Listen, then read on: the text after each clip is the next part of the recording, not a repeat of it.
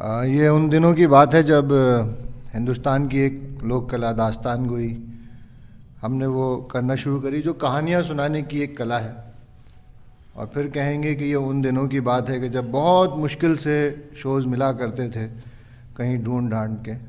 और उन दिनों में फिर एक दिन की बात है कि अहमदाबाद में हमें एक बड़ा शो मिला जो हमारे लिए उस वक़्त बहुत बड़ा था। और मंगनी हो चुकी थी। वक्त था, इंतज़ार था कि ज़िंदगी में कारोबार को देखें या इस शौक़ को देखें, लेकिन एक जस्तजू थी। तो उन दिनों में से एक दिन जब हम अहमदाबाद पहुँचे उस शो के लिए तो हमारी मंगेतर ने कहा कि इस फ़न को तुम अपना ज़िंदगी में पेशा ना बनाओ और इस शो को रहने दो। लेकिन हम अहमदाबाद पहुँच चुके थे। ऑडिटोरियम में पहुँचे, एक दिन पहले देखा कि बड़ा ऑडिटोरियम था, तकरीबन चार हज़ार लोगों की सीटिंग। अब हम ये सोच रहे थे कि ज़िंदगी में क्या करें।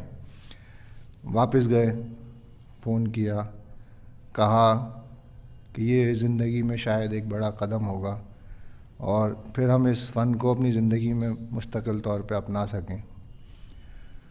तो उन्होंने कहा कि ज़िंदगी में एक चीज़ को चुनो, या तो उधर जाओ या इधर आओ। इधर आना चाहते हो कल तक वापस आ जाओ। उधर रहना चाहते चाहते हो तो फिर इधर ना आना। ये एक मुश्किल बात थी कि ज़िंदगी में एक मरहले को आदमी किस तरह तय करे। पता नहीं कल शो में कितने लोग आएँगे, नहीं आएँगे, हम शो करेंगे या उसका साथ रखेंगे, उसका साथ छोड़ेंगे।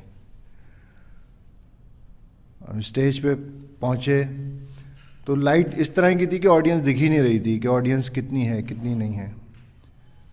और मुस्तकिल एक सवाल था कि हम परफॉर्म करेंगे तो वहाँ से जो एक एक सख्त लाइन मिली है कि अगर तुम उधर जाना चाहते हो तो उधर चले जाओ, फिर इस तरफ़ मत आना।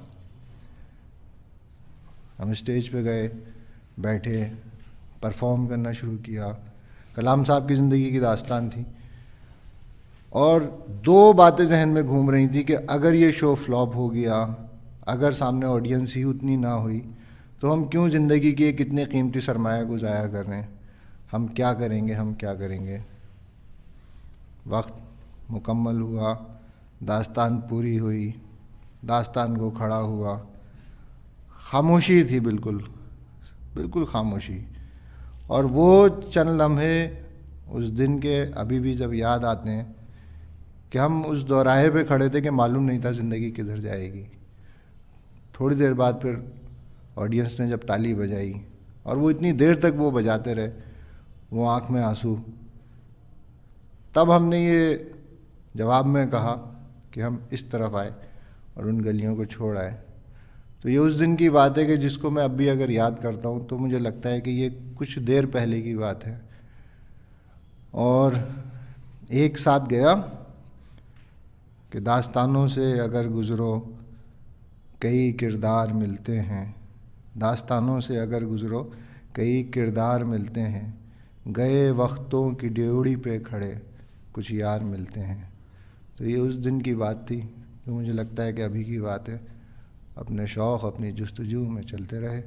बहुत सारे किरदार मिले, बहुत सारे लोग मिले, लेकिन वो दिन अभी तक हमारे साथ वैसे ही है।